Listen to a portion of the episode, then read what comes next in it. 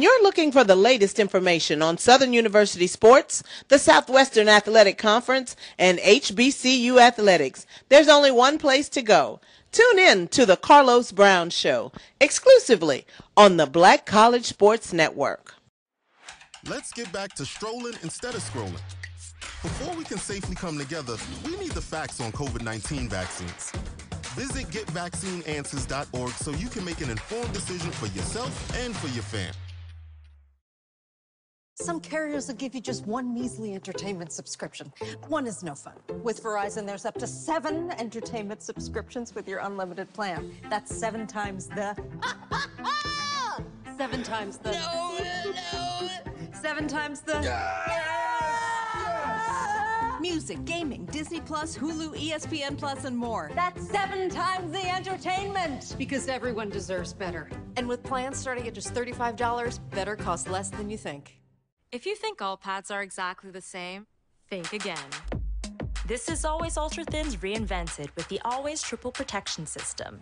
This pad wicks gushes 90% faster, absorbs even more so you can feel dry, and locks odors in.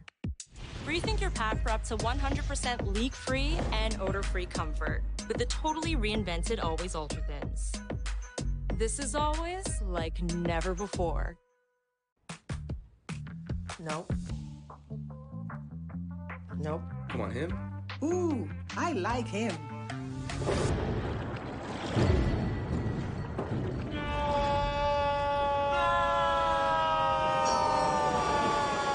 Quick, the quicker picker upper. Bounty picks up messes quicker, and each sheet is two times more absorbent so you can use less. He's an eight. He's a nine. Bounty, the quicker picker upper. At Tyson, we know taste is local. Some like their beef pit smoked, their chicken spiced all the way up, or their pork sweet and saucy. Local flavors, global impact. That's what feeding the world is all about.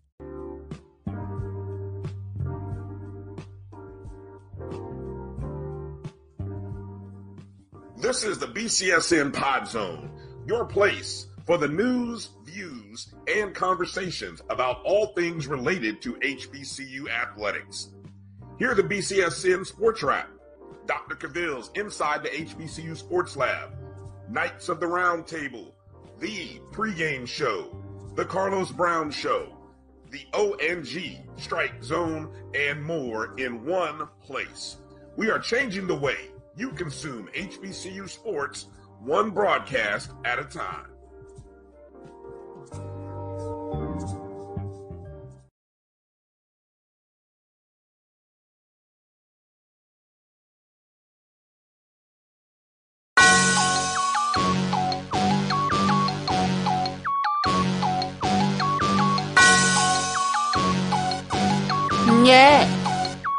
I love my HBCU. Uh. And boy, I love it, love it. I love it, love it.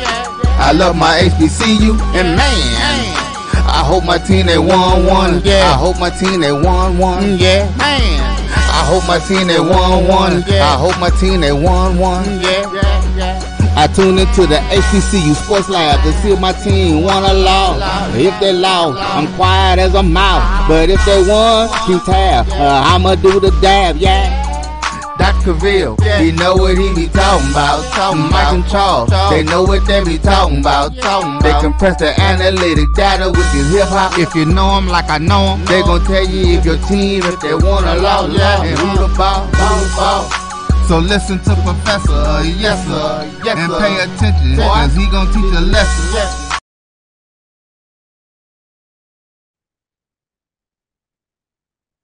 This is Dr. Cavill with Inside the HBC Sports Lab with Mike Washington and Charles Bishop. Wait one minute.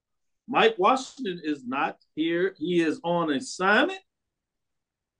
Um, still on assignment. We'll, we'll talk about that later. None other than we have the pinch hitter, none other than AD Drew in the building. So welcome to episode 357 of Inside the HBC Sports Lab radio show and podcast the show that's covering the sporting HBCU diaspora, all things HBCU sports for institutions large and small, from NAIA to the NCAA. We share insights and information on the HBCU sports culture, HBCU athletic aesthetics, facilitate the story of HBCU athletic programs in the business of HBCU sports.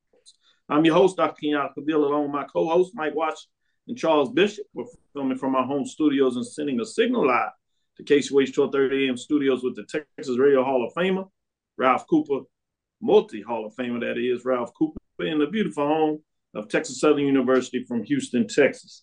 With that being said, Charles Bishop, how you doing this morning? I mean, oh well, Doc.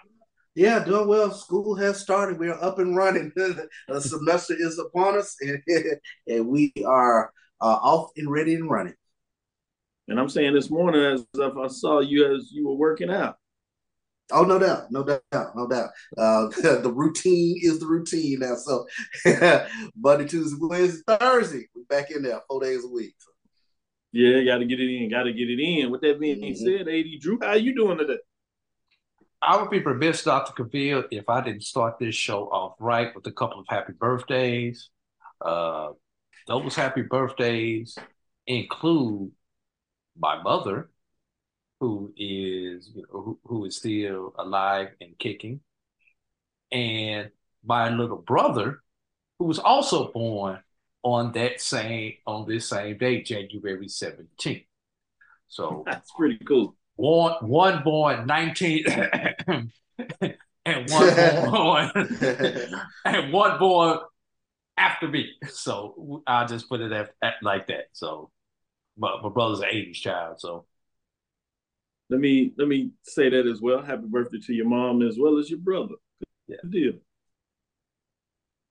Appreciate that. They they definitely appreciate it. Uh First thing I did this morning was uh, shoot them the impersonal text that we do now to wish them happy birthday. you know, uh, still actually still haven't had a chance to make the phone call because of their work schedule, but at least I did shoot them a text this morning, so they can't say, "God, dog, you forgot about us again." Yeah, I, I know you don't live here in the same city with us no more, but you know you are mm-hmm. still part of the family. This this ain't like we actually come home for the family reunion.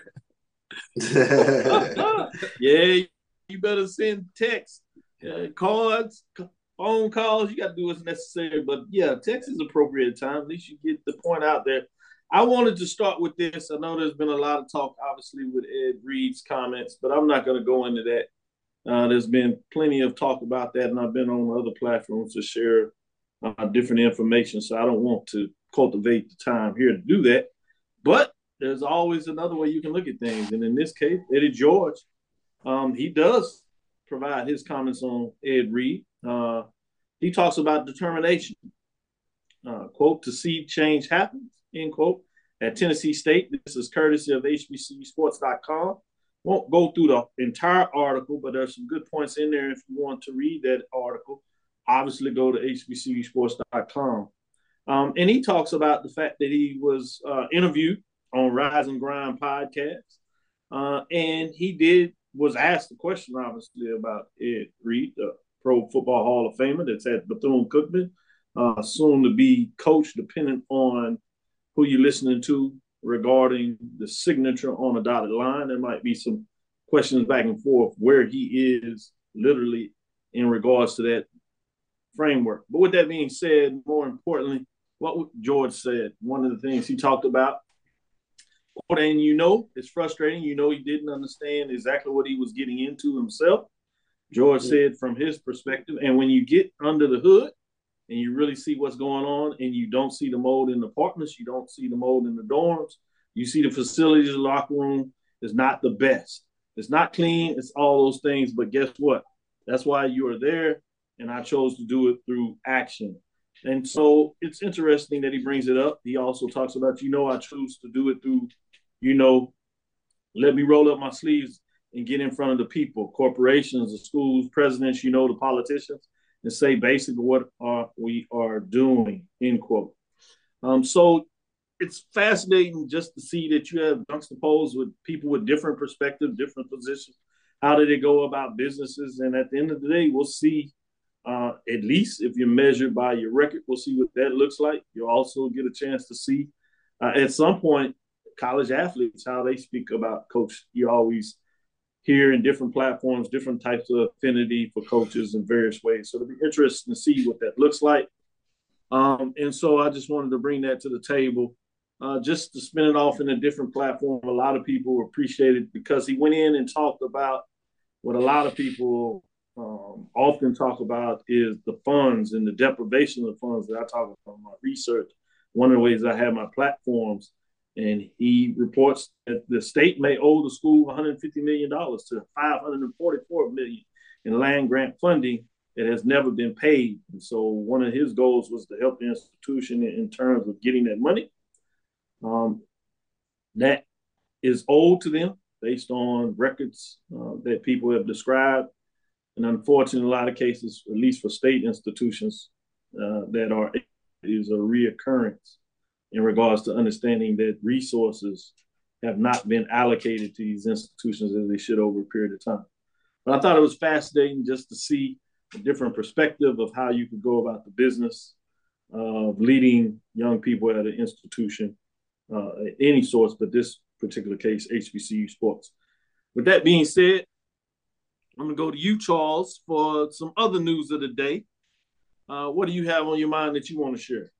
Sure. Let's start off with the SWAC Women's Basketball Weekly Honors for this past week, January uh, 17th. Uh, SWAC has tabbed Texas Southern's Adriana Abent and Florida A&M's uh, Dylan Horton for the Women's Basketball Weekly Honors uh, for their outstanding performances this past week. Let's take a look at Adriana Abent, as she was a key contributor to the Texas Southern Lady Tigers this past week. She averaged 21 points per game while shooting 38% from behind the three point arc. Uh, she shot an impressive 86% from the free throw line. Also contributed three rebounds and two steals per game during this past week of competition.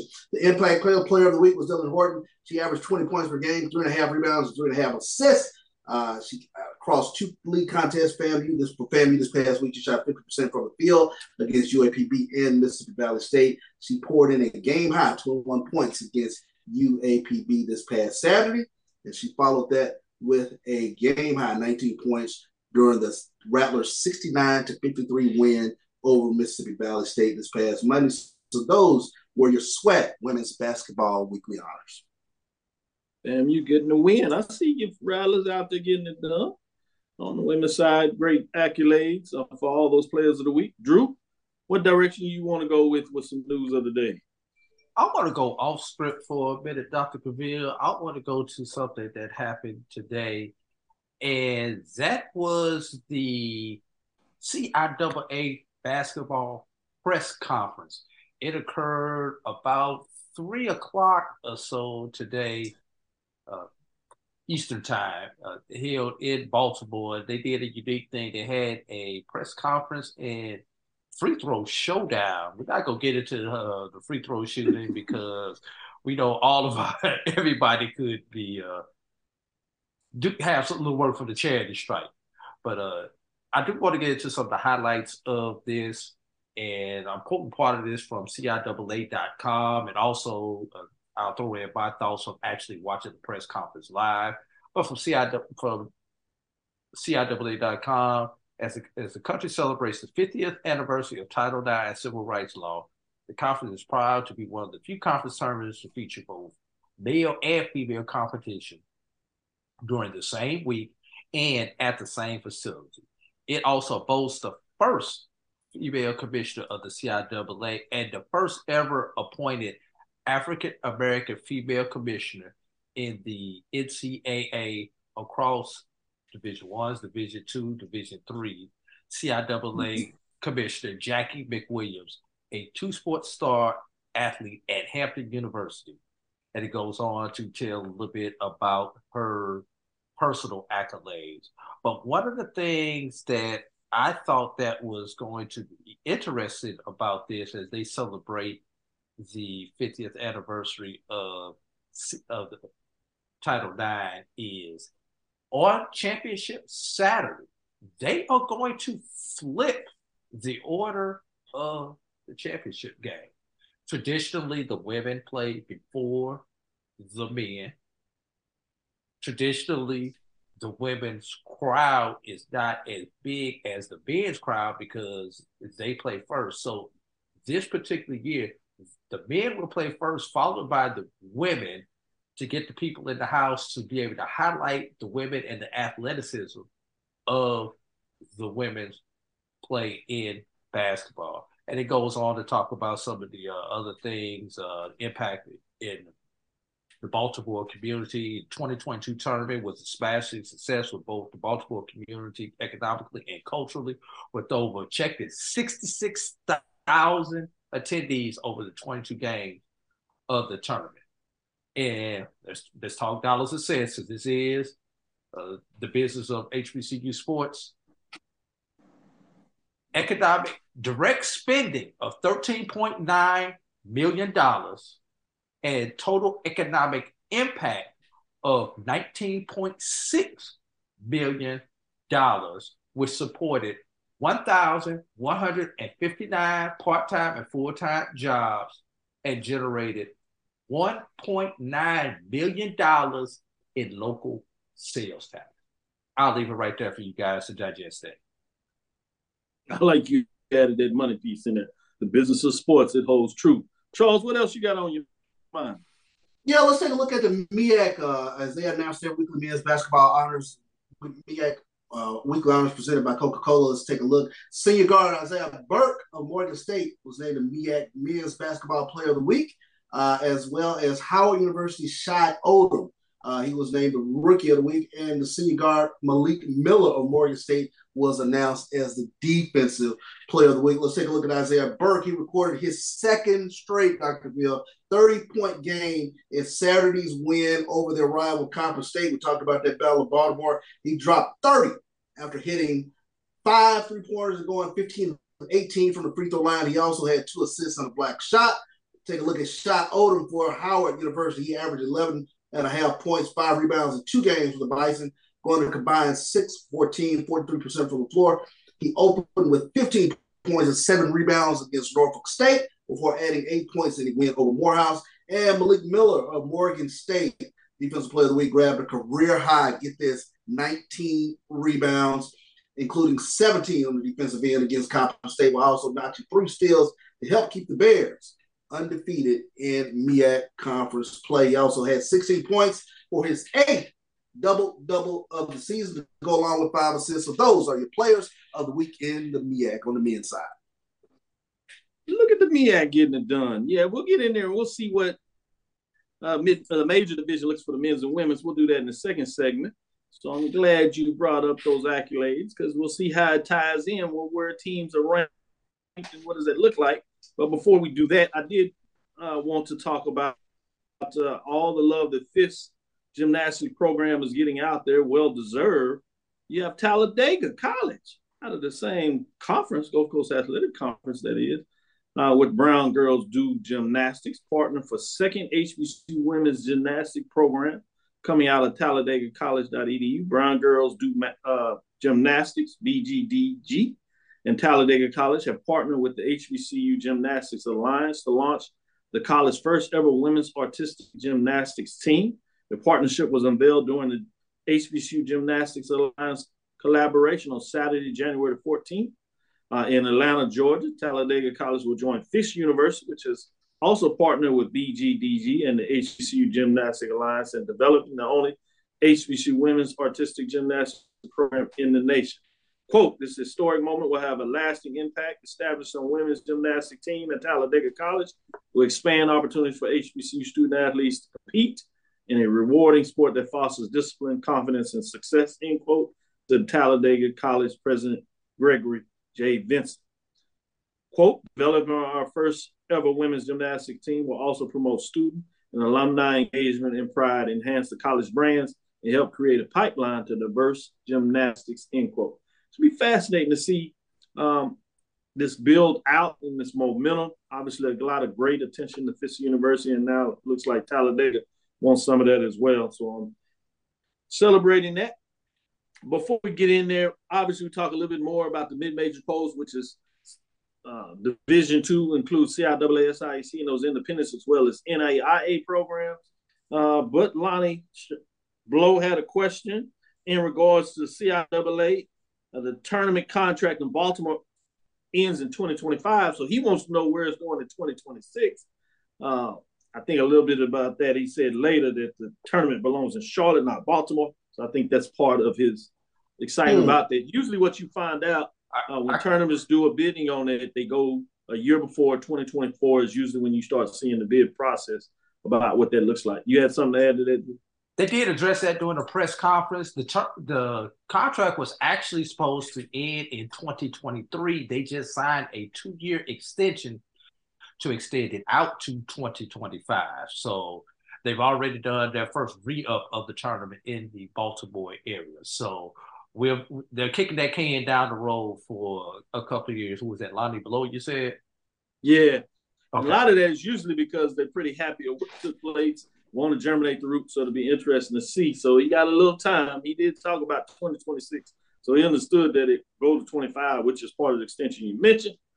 Uh, but you won't hear anything in 2024 unless, like you just announced, they decide to re up it even sooner. So Charlotte has to wait before they get out there and get a chance to put their bid in. Hopefully, put their money where their mouth is, uh, such it can be, be done right if uh, it does happen to go back to Charlotte. With that said, let's take our first break. We'll be back on the other side so we get into the poll rankings. A lot of good action this past weekend. A lot of good action. I got some stats to kind of tease you with to let you know just how great the action has been in the SWAC, particularly on the men's side. Stick with us. We'll be right back after this break. Support the Black College Sports Network so we can continue to provide you coverage. Go to myjbn.com slash support and be a part of the Black College Sports Network. Let's get back to getting ticks instead of watching flicks. Before we can safely get out there, we need the facts on COVID 19 vaccines. Visit getvaccineanswers.org so you can make an informed decision for yourself and for your crew. Charmin Ultra Soft has so much cushiony softness, it's hard for your family to remember they can use less. Sweet pillows of softness. This is soft. Holy Charmin. Oh, excuse me. Roll it back, everybody. Sorry. Charmin Ultra Soft is so cushiony soft, you'll want more, but it's so absorbent, you can use less, so it's always worth it. Now, what did we learn about using less? You gotta roll it back, everybody.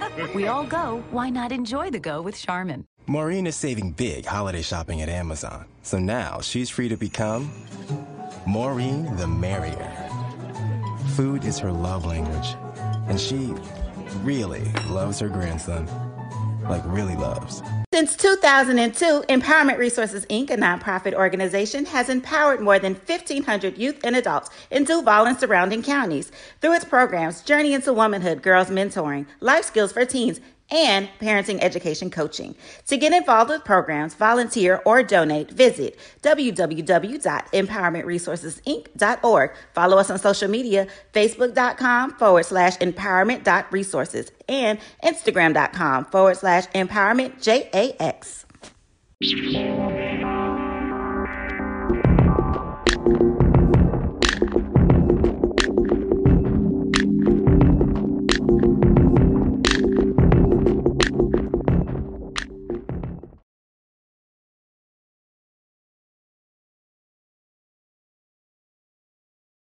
Press the analytic data with your hip hop. If you know them like I know them, they gon' tell you if your team, if they wanna lose, yeah, and who the ball, who the ball. So listen to Professor, yes sir, yes, and pay attention, cause he gon' teach a lesson. This is Dr. Bill with Inside the HBC Sports Lab with Mike Washington, Charles Bishop. Mike is out on assignment, so we have none other than AD Drew let's get into these poll rankings. We got some teams that changed around, got some teams that dropped out on the women's side, at least one. So somebody's gonna jump in this poll and we'll tell you who it is. But since somebody is jumping in, that means somebody fell out. Who dropped out of the poll this week was none other than Howard Bison. Uh, the ladies uh, had a tough one this past week as they fall to six and 10, two and one in the conference race, um, as they couldn't get it done this week um, losing to Norfolk State that just dominating fashion. 64 to 37 was the score. Um, so we'll have to see if Howard Bison can climb their way back into it, but they fall out at this time. Receiving votes, though, just on the outside is a trio of SWAC institutions. Starting at the bottom is none other than Bethune Cookman Wildcats. 5 and 10, 4 and 1, 14. Surprising some folks as they got off to a pretty hot start. Alabama A&M Bulldogs 69, 4 and 1 um, with 20 points on there. And then you got the Southern Jaguars that are 79 and 4 and 1 as they get a big win over their rival, if you would. Uh, Grambling at home getting it done, much like the men. We'll get a chance maybe to talk about that a little later. But let's get into these top five programs. Uh, beginning at number five, which is a team that jumps into the poll for the first time uh, this year in week number two. That's Prairie A&M Panthers, eight and 9 Mm-hmm. uh, four and one. Uh, 68 points were not ranked. They got the big upset, uh, upsetting Jackson State at home. Uh, they went down to the wire, but they get it done. So with the victory uh, and who it was against, it votes them up into the poll, uh, taking us to number four, which is Jackson State Tigers sitting at seven and eight, 4 and 1. They fall a spot, not enough to overtake uh, or Prairie to overtake them, but they fall out of that with 81 points. They come back after that tough loss and really beat up on Texas Southern uh, as if they were mad about the loss in Prairie View. seem to take it out on the Tigers. It's pretty cool as that Yeah. lead got up to 40 points. Texas Southern kept fighting to their credit and melted it back down to pretty much a 30 point uh, game range when you talk about what took place there, which was uh, tough in terms of those matchups, uh, how everything was going uh, in that setting uh, for Texas Southern uh, that lost 87 to 58 in that matchup. Bringing us to number three, North Carolina A&T State Aggies. They were rolling in conference play in the Colonial. Uh, they hit a little buzzsaw, so they fall to 11 and 6, 5 and 1, which drops them a spot in the poll. Still 86 solid. They still are in good shape when you talk about the conference race because the other team that was undefeated in the race also lost as well. So they're still grinding uh, for that top spot in terms of the matchup that will come up in a couple of weeks. Bringing us to number two. Number two on the race is none other than Morgan State Bears. Morgan State Bears receives one first place vote, nine and six, two and oh in the conference race as they get it done. Uh, they beat Coppin State, their rival. They're 61 46. So the Bears, Morgan State women program down there are playing really good basketball. The ladies are getting it done. One first place votes, 101 points. They move up two spots, jump over a couple of teams as they continue to roll and get it done. Bringing us to number one. This should not be a surprise to anybody. Uh, this is Norfolk State, 15 and 3, 3 and 0, seven first place votes. So they increase the first place votes, 116 points as they are getting it done. They defeat Howard, as we talked about earlier, that dropped out of the poll. That was because Norfolk State put a thumping on them, 64 to 37. uh, they are rolling and getting it done. Credit to Norfolk State in terms of what they're getting done. That'll bring it to the top five programs. Let me go to you, Charles. What do you think Mm. about the top five teams in the list? Uh, you have two out of the E two out of the SWAC, and one. Yeah, I think you hit the nail on the head uh, when you start taking a look at the MEAC teams, especially Norfolk State and Morgan State, right there at the top of the frame. Uh, but kudos, kudos go to Prairie View. That was a huge win, uh, knocking off Jackson State at home, ended that long uh, SWAC uh, uh, win streak that Jackson State had in conference. Uh, but when you take a look at this Prairie View team, they're a dangerous team. They're the number one scoring team in the Southwestern Athletic Conference, and they've won five in a row. So I tell you what, AD, I, I, I have no issues whatsoever uh, with regards to this poll. It looks like Doc has it uh, right on track here. We wait to pull him back up here.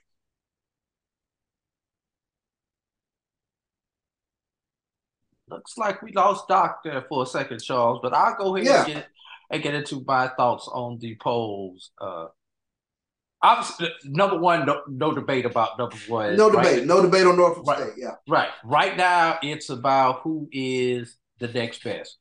Black College Sports Network had number two and number three flip flop. We had North Carolina A and T number two and Mor- Morgan State number three. And you can make an argument either way for those. You know, uh, North Carolina A and T State have suffered their first conference loss this week on Sunday. Looking Mhm. good over there in the in the CAA conference. So we we we could go and we could debate that. I'm pretty sure we could debate that either direction between Mor- uh, Morgan State, who's undefeated in the MEAC, and one loss North Carolina A and T.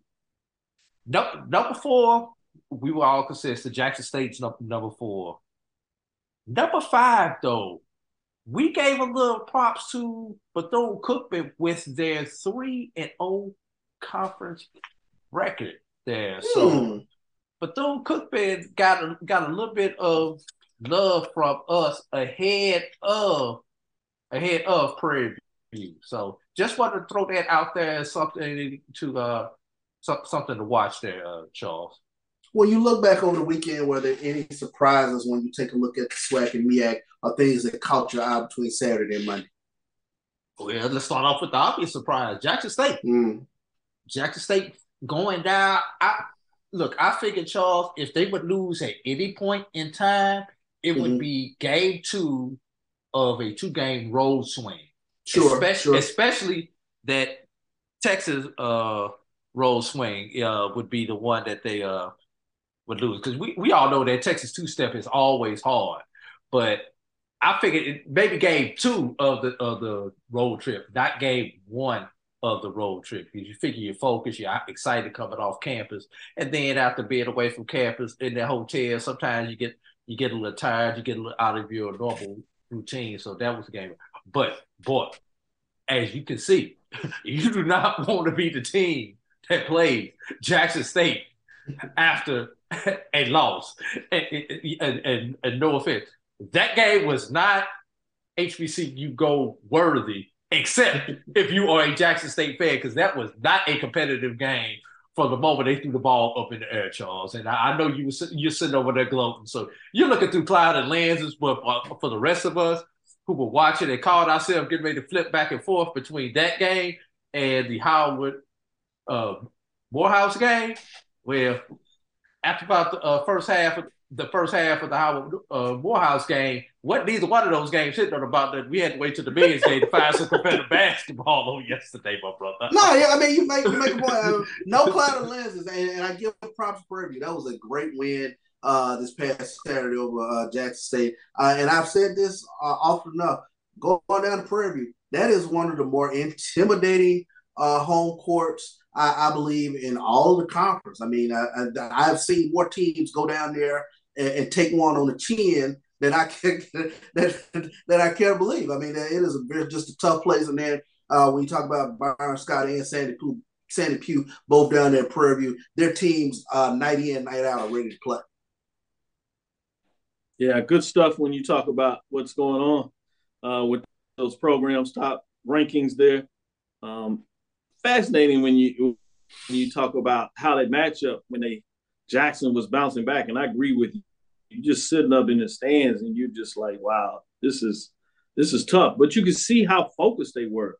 What Yeah. was really cool after the game, though, that I appreciated is, and, and you see this at times when you get to really follow these games and interview coaches, uh, some of the ladies on the teams, men as well, uh, in regards to what's going on and how much fun many of the players and teams have together with one another, how they enjoy uh, messing with fans, and uh, oftentimes alumni come in there and get to talk with them and support them. Looking at that cultural connection, supporting the men's program, and then you see the engagement with the coaches. Uh, is always fascinating to see uh, what it looks like. So I want to just get a shout out that that goes for a lot of the teams, but particularly got into Jackson State is uh, they were having fun, you know, listening to music, talking to each other, just getting it done as as the game wore on. But you're exactly right. It was a, it was a tough one uh, to watch because you just seen it so methodological about just how they went through it. I mean, at one point you thought it was a little bit of game. You're like, nah, oh man, something going to happen. All of a sudden, 15, 18. You look back up and you be like, man, it's, it's 27, 30, 35. I, I, I, yeah, I, I was disappointed. I thought they were going to hit 100 after, after the third quarter score. I thought they was getting ready to hit 100. I, I really did. The way the way that they was just pouring it on them and would not let off of them. You know, I'm like, poor, poor, poor, poor Texas Southern. You do not want to be on the back end of that uh, of that loss. They would not Yeah. lose two in a row and leave it in doubt. I'm sorry, Charles. Mm. Yeah, you No, said it no, right. It was it was impressive. It was impressive. Yeah. Well, let's get into our second break. Uh, we go to halftime and come back into the third quarter, second half, uh, and we'll get into the men's side, the top 10, uh, top five programs, I should say, on the men's side, maybe to see what you think there. A couple of teams, a lot of change. I can give you a heads up. Two teams fell out of the top five. Some major changes. We'll see what it looks like when we get back outside of this break.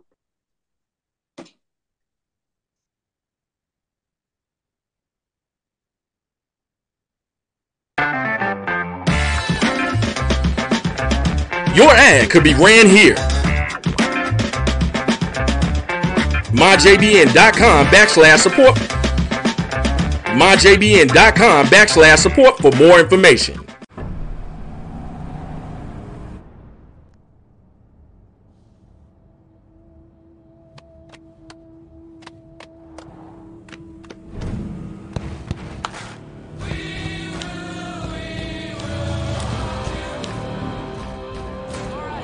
GMC Sierra with hands-free driving offers the most advanced and luxurious pickup in its class. Yeah, it rocks. From novice to aficionado, find yourself here. High quality cigars plus personal customer service. Slow Burn is Waco's only mobile cigar lounge, featuring a meticulous, curated collection of premium cigars. Visit our website, www.slowburnwaco.com. That's www.slowburnwaco.com. Supermarket sushi, really? No. Wait, Troy, you work here? I'm never not working. Like Head and Shoulders Scalp Shield technology, up to 100% dandruff protection, even between washes. Never not working, huh? Oh, Troy, you're such a good teacher. Yeah, I know. never not working. Never not working. Never ever not working. Are you serious? Never not working. Standard protection that's never not working. Head and shoulder Scalp Shield technology.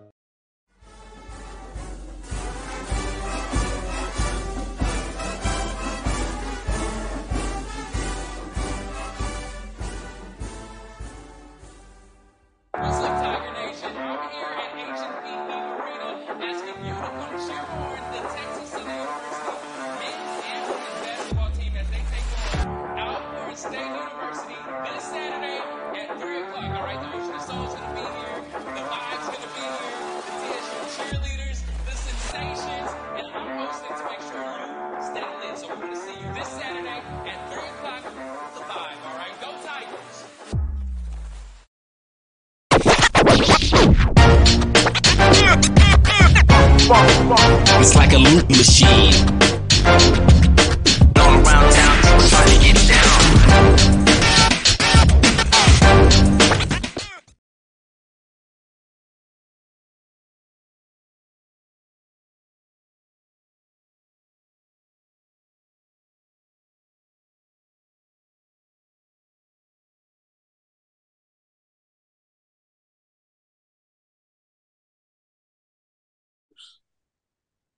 That wasn't what This-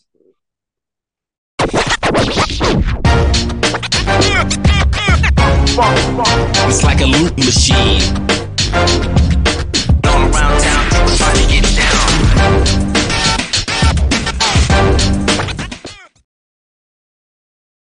Press the analytic data with your hip hop. If you know 'em like I know 'em, they gon' tell you if your team, if they wanna loud, loud, and who the ball, ball, ball. So listen to Professor, yes sir, yes, and pay attention, cause he gon' teach a lesson. This is Dr. Ville inside the HBC Sports Lab with Charles and AD Drew. With that being said, let's get into the top five programs. As I told you, we had two teams that fall out of the poll, which means two teams are jumping in. But let's start with those teams falling out. None other than Tennessee State Tigers, 10 and 9, 2 and 4. They're on a skid in the OVC, not in the wrong direction as you're sliding down. Uh, they had two tough losses, uh, one to UT Martin, as they were not quite getting it done. Talking about a tough loss, Grambling State Tigers at 10 and 7, they fall to 3 and 2. They lose against their rival on the road. Not so much that they fell on, it was only one game, but other teams behind them had a couple of big victories that put them in uh, the march, if you would, up into the top five. So that means who's receiving votes? Who's least close into that top five? What is it looking like? Let's start with Tennessee State Tigers. They're still in the hunt to get in top five, but they're one of the bottom four teams that are getting votes here. Uh, that is 10 and 9, 2 and 4, as we said. Maryland at Eastern Shore with the big victory over Ooh. Howard that is looking better by the day. They're at 9 and 8. That was the first weekend in terms of what they got done, but they continue to win as they got another win this past weekend over Delaware State, 9 and 8, 2 and 1, uh, 23 points in terms of them getting it done. Uh, Maryland Eastern Shore just got over Delaware State, 68 to 66, playing tough defense, putting up some points in this game. But they are receiving votes. We'll see if they can continue to get it done as they get into the heart of the conference matter. Alcorn State Braves, 7 and 10, 4 and 1. They're rolling now. Just lost to Jackson State, but they've bounced back four straight. It puts them in the mix as they're receiving votes. Uh, Grambling State Tigers sit at 10 and 7, 3 and 2, 35 points as they are just outside of the five. Let's get in those top five programs and see what you think about these teams getting in there. We're starting with number five, the team that jumped into the poll. It's Howard Bison, 10 and 10 on the season, 2 and 1. They're rolling, one first place vote. 69 points were not ranked. Uh, they got the win, the major upset of Norfolk State. Buzzer beater, somewhat of a controversial song. It took a technical foul. Yes, technical foul was the difference in the game. Uh, if you didn't hear about it, go to Sunday night and check out uh, AD Drew and Byron how they break it down. AD Drew's a referee, so he goes into it. So we won't do a lot of this here. But essentially, it was the right call. Question I had was it two shots? Update to the technical rules did say it was two shots, so he was correct on that too. Drew was rolling with money. I did put in this point. I think at the Power Five level, and I've seen them do it. Um, they would have act like they needed to check the time on the clock to get it right because they know it's a big shot. All the eyes on television, which means they wouldn't have had to call a technical foul and checked it out. And he called that mastery in terms of refereeing. And so if you hadn't checked it out, heard about all that news, and just want out of it, go check out Sports Rap because they do an excellent job of breaking it down. Enough of that. Let me get back to my top five. Let's go to number four. North Carolina Central Eagles bounce back with a win. Nine and eight, two and one. One first place vote, seven and seven. And they were not ranked. At number three, I won't even spend a lot of time on North Carolina Central because I see Charles already questioned. What? Morgan State Bears at nine and eight, three and oh. Two first place vote, 96 points. Running at number four. At number two, Norfolk State Spartans at 12 and 6, 2 and 1. With the loss, and dropping down to number one. Three first place votes, so they're right there, 100 points. They move down from number one all the way up for number five. A new number one this week, Southern Jaguars, they're rolling. They've won five straight in conference, nine and nine. Four first place votes, 111 points. Previous ranked five. They get it done over their rival Grambling State. And they've had two big road, road wins, including uh, Prairie View that's in the mix. Tough rival. They beat Texas Southern. They do beat it on the buzzer. And they get Grambling that was playing some pretty good basketball. They had solid wins, 5 and 0, 9 and 9 on the season. So they're number one. I'm going to make Charles wait since he got that smug look on his face. I'm going to go to AD Drew. Drew, what do you think about the top five? And we are on the men's side, correct? Yes. Correct. All right. Take a look at the uh, top five on the men's side. First of all, I'm going to compare yours to the BCSN top five. I like that. Okay, let's do some comparison. See where how much y'all off. Well, number one, number one, we're the same. Both have something. Oh, I- yeah, uh, both have something. I knew one. y'all knew what y'all were doing. That's what I was saying. We got we got two and three flip flop. We've got we've got we've got Morgan State. Bad. We'll take that. Slightly ahead of Norfolk State, with Morgan being undefeated in conference right now. Norfolk State suffered their first conference loss, so we so we had those two flip flop. Number four, we agree with you. We had we had Central number four, and number five, we actually had Grambling still sitting in in our top five ahead of Howard. I have And- at six, just outside. So I agree with that. That looks good. and but just just to let you know what we did have out. We had Howard sitting at eight What? behind, behind Maryland Eastern Shore and Alcorn. And reason Alcorn and Maryland Eastern Shore were up a little bit ahead of Howard, Eastern Shore, and Alcorn both have good conference records also. So that that kind of and, and when I say ahead of the the the margin was ever so slight, so it, it, it was slight, but Maryland Eastern Shore, Alcorn, and Howard though is how is how I graded out on the Black College Sports Network side. I like the way tell you how y'all think. Tell you how significant that what that Howard win was to me, because I, I had them up a little bit higher. For them to go into the monster that is Norfolk State on their home court and get that W, that was major. They, were down like 16 points at the point, too. Yeah, they halted Norfolk State's 19 game home win streak. We had a lot of uh, uh, streaks that were broken this weekend. Prairie View knocked off Jackson State's women that broke a SWAC uh, home win streak. Uh, I believe uh, there was a couple other streaks that, that got Uh, uh, C- uh, CIAA. wiped out. Yeah, CIAA, the uh, Union, well. Union, and whoever Union played, because Union stopped somebody's streak. That uh, Virginia the- State. Virginia State. Was all right because I know Union had their streak broken by Fayetteville, and then they broke Virginia State's streak. Yeah, so I mean that was huge to me. So uh, Marcus Dockery, twenty four Great points in that game against against Norfolk State. So that, that's a big win. I can't argue. Probably Southern is playing the best basketball right now, and they get up and down. They can score. That that that was a big win over Grambling to me, even though the win was at home. But uh, Grambling is a tough basketball team that I think you're going to hear from, especially later on in the season. Uh, we saw what they did in the in non-conference schedule. That, that's a tough basketball team. And you know, I- I have to say this: Jackson State came in, Texas two-step, came away with two uh, L's. So uh, huge win for Texas Southern last night in terms of getting that win, getting off the schneid because we have to keep in mind Texas Southern was predicted to be number one uh, this season, and they hadn't won a conference game as of yet. So uh, huge uh, win for Texas Southern. And let me give a shout out to Maryland Eastern Shore. Huge win uh, uh, over Delaware State. They're seven to zero at home this season. Uh, that's the, the first time since uh, 1996 they've started off seven to zero at home. So uh, that, that's huge. Huge for Maryland Eastern Shore. Uh, they are deserving to be in that top five. Man, look at Charles dropping little nuggets. That's pretty good stuff right there. But you didn't answer. How high would you have Howard? You said you would have had him a little high. How high would you have? I probably had Howard. I would have had him up near at, at three. Ooh, Good stuff. Good stuff. See, that's why Well, we use I'ma drop- to take that bias out of ours.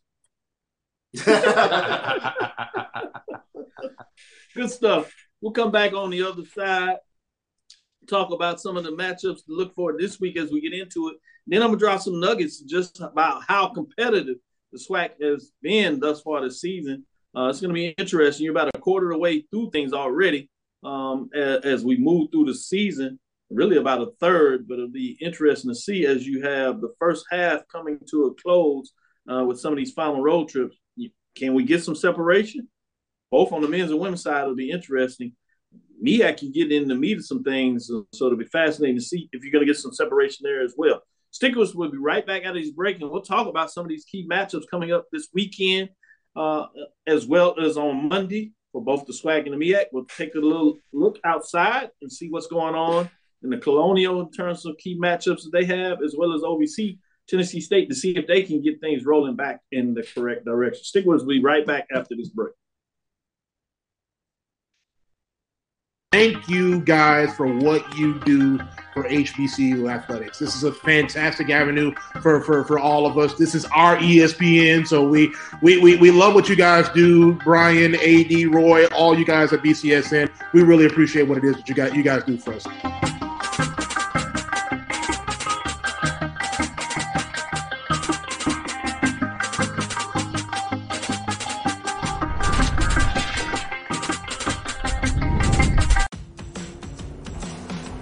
Worry, Ma. We'll be there soon.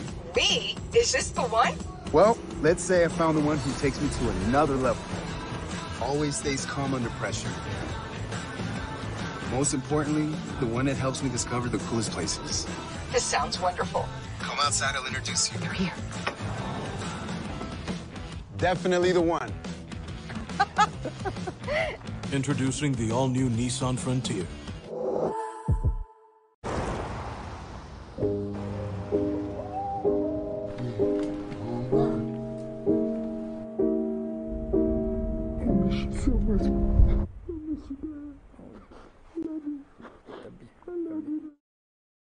At CDW, we get speed as the new currency of success. Our team spends way too much time tending to outdated applications and software when they should be focused on driving application agility and innovation. CDW Amplify Development Services modernizes software and application development to help accelerate innovation and digital transformation. So, you mean building new applications, UI, and mobile interfaces? Well, you said you needed to innovate more quickly. Oh, so he's a listener. To do more at scale, trust CDW Amplify Development Services.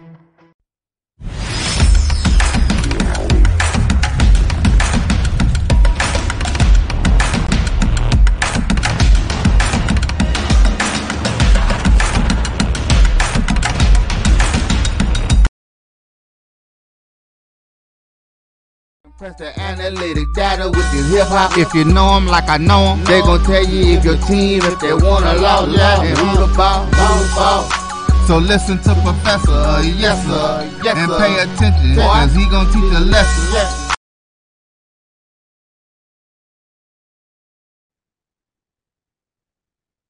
This is Dr. Cavill with Professor Bishop, Professor Drew, clinical Professor Drew in the building, getting it done. Let's get into some of these matchups. I'm gonna start with the uh, OVC. Tennessee State has two this week. Um, they're at home. See if they can bounce back. It's always better to play at home than on the road, it seems. And they played decently there and played pretty well actually this season. We'll see what it does. They play Eastern Illinois that comes in at seven and twelve overall in terms of what they're looking at but Eastern Illinois is just three and three in terms of the conference race. Uh, that is on Thursday. Then on Saturday, they hit the road and they go to Little Rock as they're uh, facing a Little Rock team that is five and fourteen overall, and at the bottom of the OVC one and five. So these are some games. If you want to at least get back in the race, you got to find a way to get uh, both of these games. Certainly the one at home, then find a way uh, to get it done on the road against Little Rock. Let's go into the Colonial talk about some of these matchups here as North Carolina A&T uh, is um, looking at what they want to do in terms of the conference race uh, with a couple of matchups coming up this weekend. As they're also doing that Thursday and Saturday matchup, uh, you have Hampton at Drexel. Um, that Drexel is 10 and 8 in terms of what they're doing in the conference. Uh, so Hampton goes on the road, but you have A&T at home hosting Towson. Towson comes in with the winning record, 12 and 7 overall.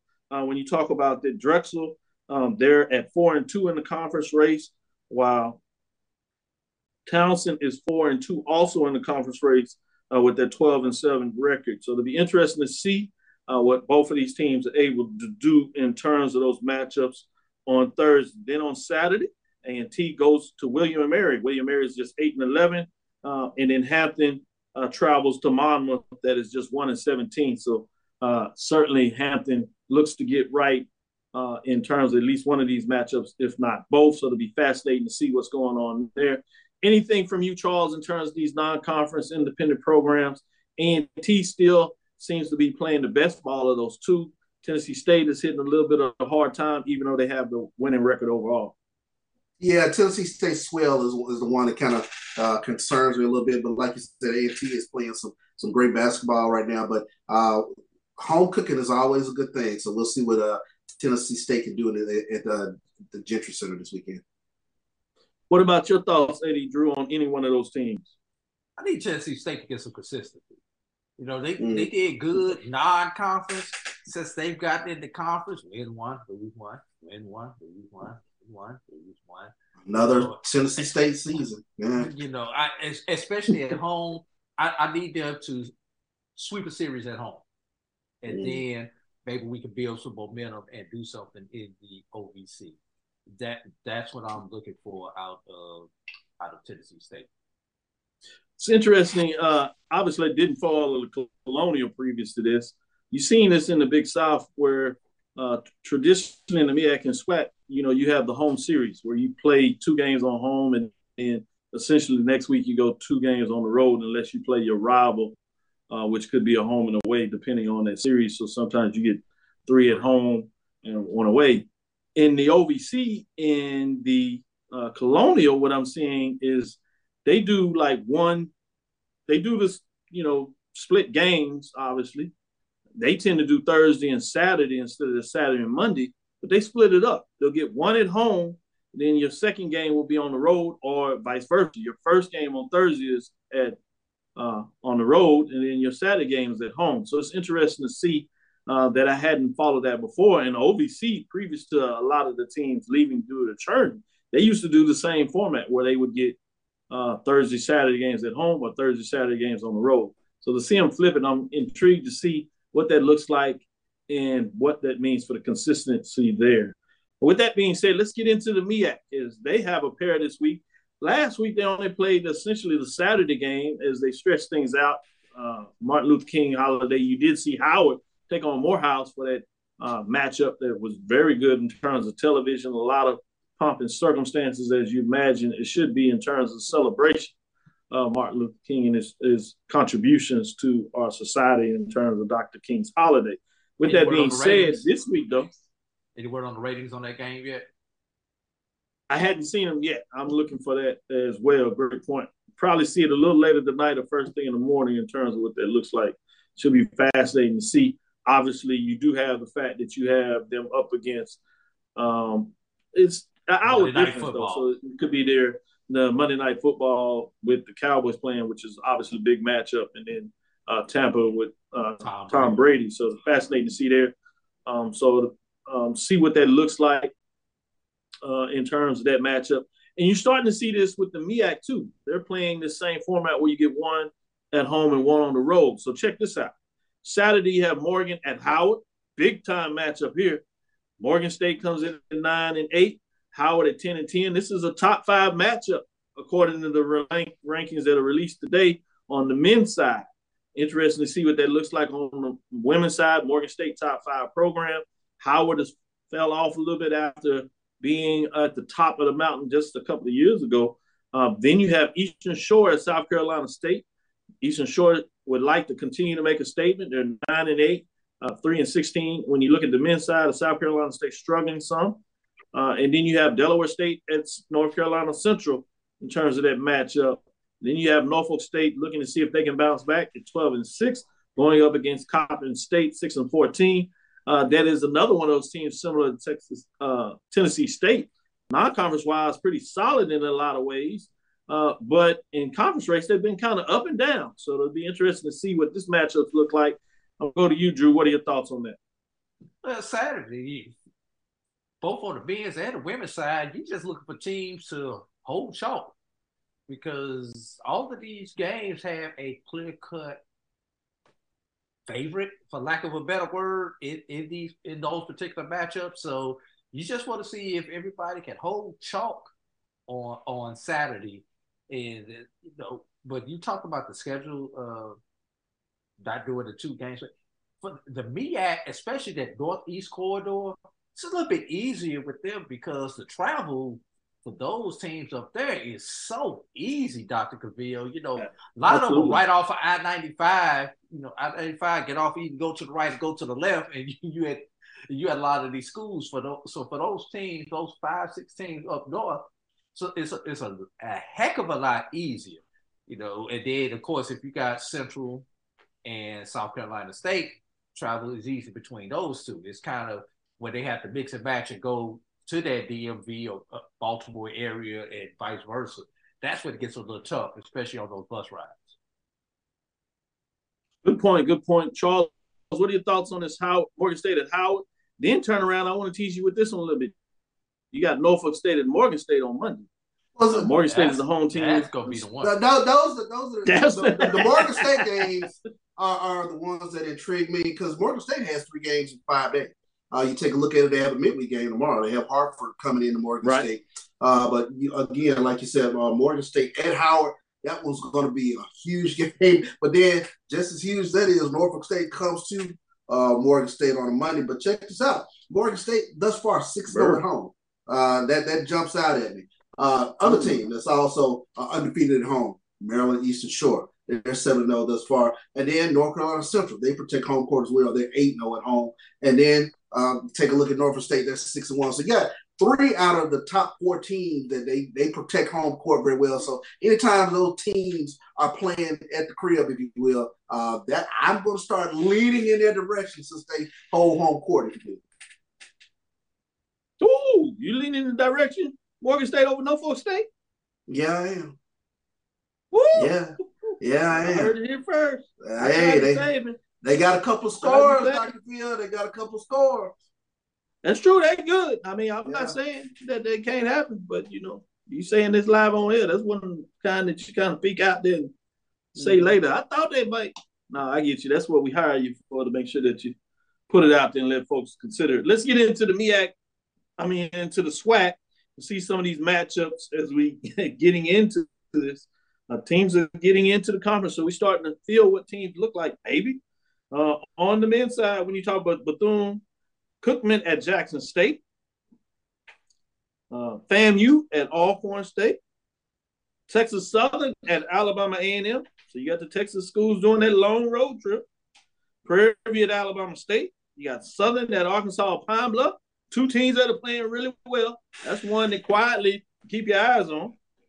You have Grambling in terms of going to Mississippi Valley State in terms of the matchup. Sticking with you, Charles, what are your thoughts in terms of what's going on here in terms of this matchup uh, as you look at it? The TV games for HBCU Go this weekend are Bethune Cookman at Jackson State and Prairie View at Alabama A&M on that Monday. So you got the Saturday games, doubleheader of men and women, Bethune Cookman at Jack State. Bethune Cookman women are playing pretty well as well. Something to keep your eyes on. Charles, what do you see in terms of these matchups here? Give me this. Give me. Give me. Give me the matchup again. Southern is where? Southern is Arkansas Pine Bluff. Both good that, me, men's and women's. That's yeah. a tough one.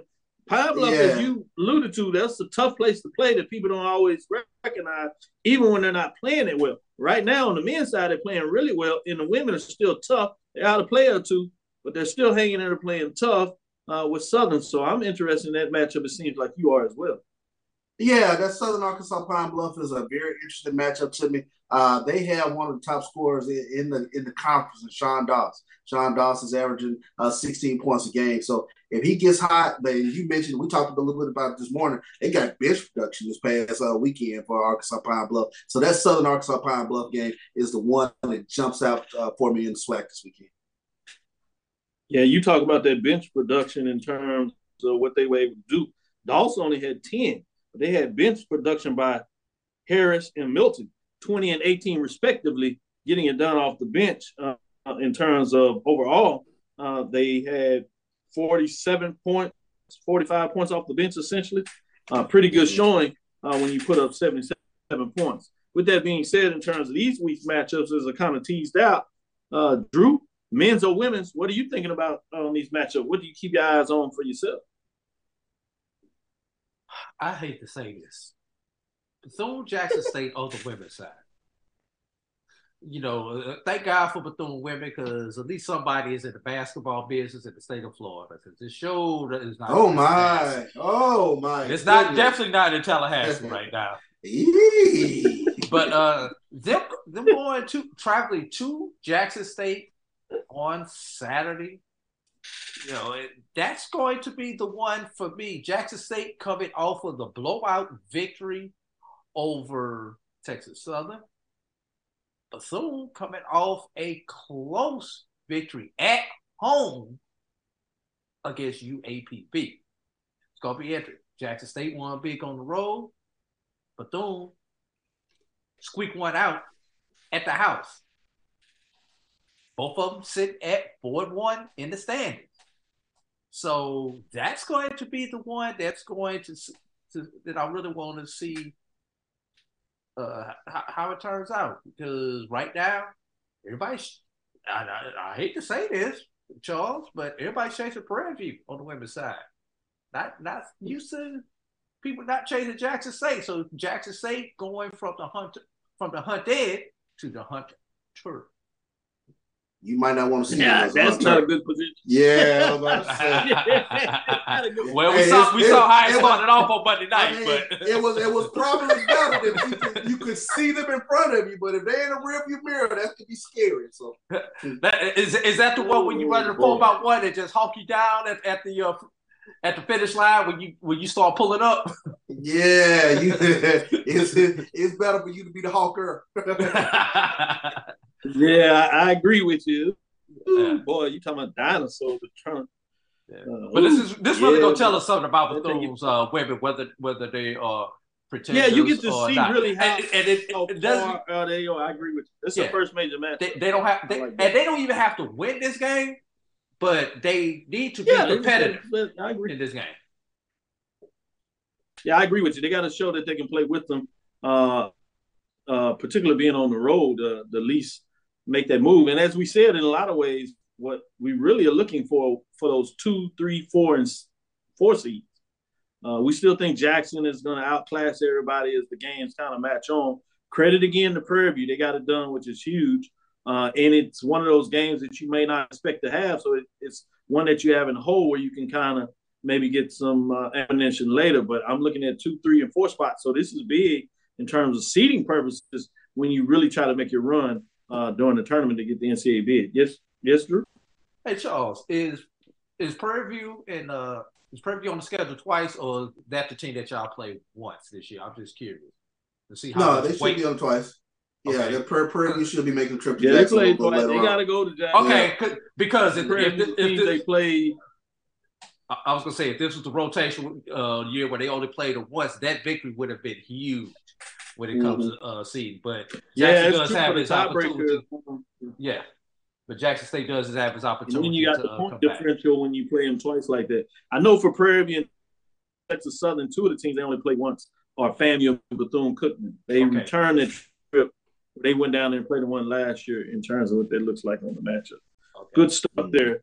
Um, I did want to tease out this before we let it go. Um, in terms of these really close games, in terms of that, uh, people ask me about Prairie View in terms of their record sitting at three and three. If you look at Prairie View in terms of top five matchups, where I'm starting to look at teams in terms of how they fare with other teams in the top five, Prairie View, for example, when you look at something like that, they're two and three against the five teams that are ahead of them in the ranking, uh, with the lone victory with Valley that sits at the bottom half of the conference. But in terms of the whole conference, I told you I would tell you just how good some of these games have been. If you break it down, 12 of the 32 games, or 37.5% of the SWAC games, have been decided by six points, essentially two possessions with the three point line or less.